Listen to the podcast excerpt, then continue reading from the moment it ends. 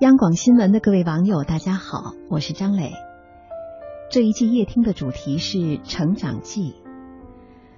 我们听了很多成长的道理，今晚我想和大家分享一个不太一样的角度。有些路注定只能一个人走。作家龙应台在《目送》中写道：“他的儿子华安在逐渐长大的过程中，与自己渐行渐远。在经历了脆弱和失落之后，他明白，要真正的注视着孩子的成长，必须让他一个人走路。一个人走路，才是和风景之间的单独私会，从而学会了放手。”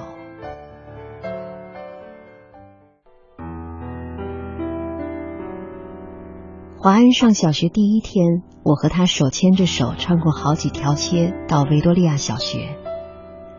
九月初，家家户户院子里的苹果和梨树都缀满了拳头大小的果子，枝丫因为负重而沉沉下垂，越过了树篱，勾到过路行人的头发。很多很多的孩子在操场上等候上课的第一声铃响。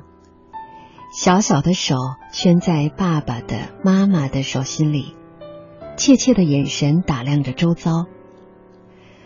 他们是幼儿园的毕业生，但是他们还不知道一个定律：一件事情的毕业，永远是另一件事情的开启。铃声一响，顿时人影错杂，奔往不同方向。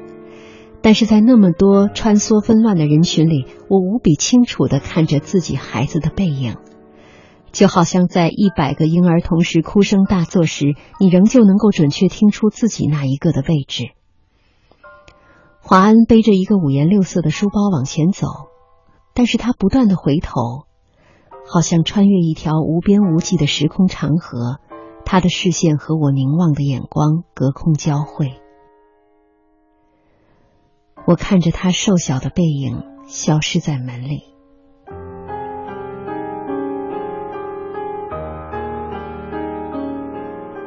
十六岁，他到美国做交换生一年，我送他到机场。告别时照例拥抱，我的头只能贴到他的胸口，好像抱住了长颈鹿的脚。他很明显的在勉强忍受着母亲的深情。他在长长的行列里等候护照检验，我就站在外面，用眼睛跟着他的背影一寸一寸往前挪。终于轮到他，在海关窗口停留片刻，然后拿回护照，闪入一扇门，疏忽不见。我一直在等候，等候他消失前的回头一瞥，但是他没有，一次都没有。现在他二十一岁，上的大学正好是我教课的大学，但即使是同路，他也不愿搭我的车；即使同车，他戴上耳机，只有一个人能听的音乐，是一扇紧闭的门。有时他在对街等候公交车，我从高楼的窗口往下看，一个高高瘦瘦的青年，眼睛望向灰色的海。我只能想象，他的内在世界和我的一样波涛深邃，但是我进不去。一会儿公交车来了，挡住了他的身影。车子开走，一条空荡荡的街，只立着一只油桶。我慢慢的、慢慢的了解到，所谓父女母子一场。只不过意味着，你和他的缘分就是今生今世不断的在目送他的背影渐行渐远。你站立在小路的这一端，看着他逐渐消失在小路转弯的地方，而且他用背影默默的告诉你，不必追。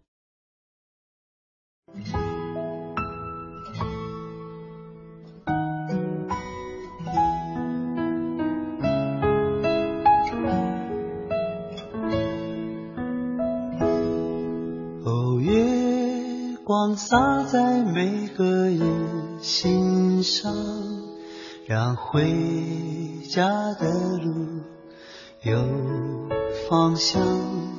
哦，离开太久的故乡和老去的爹娘。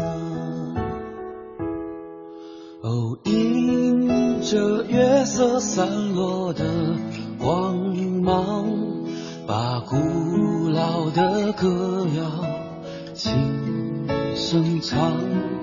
哦，无论走到任何的地方，都别忘了故乡。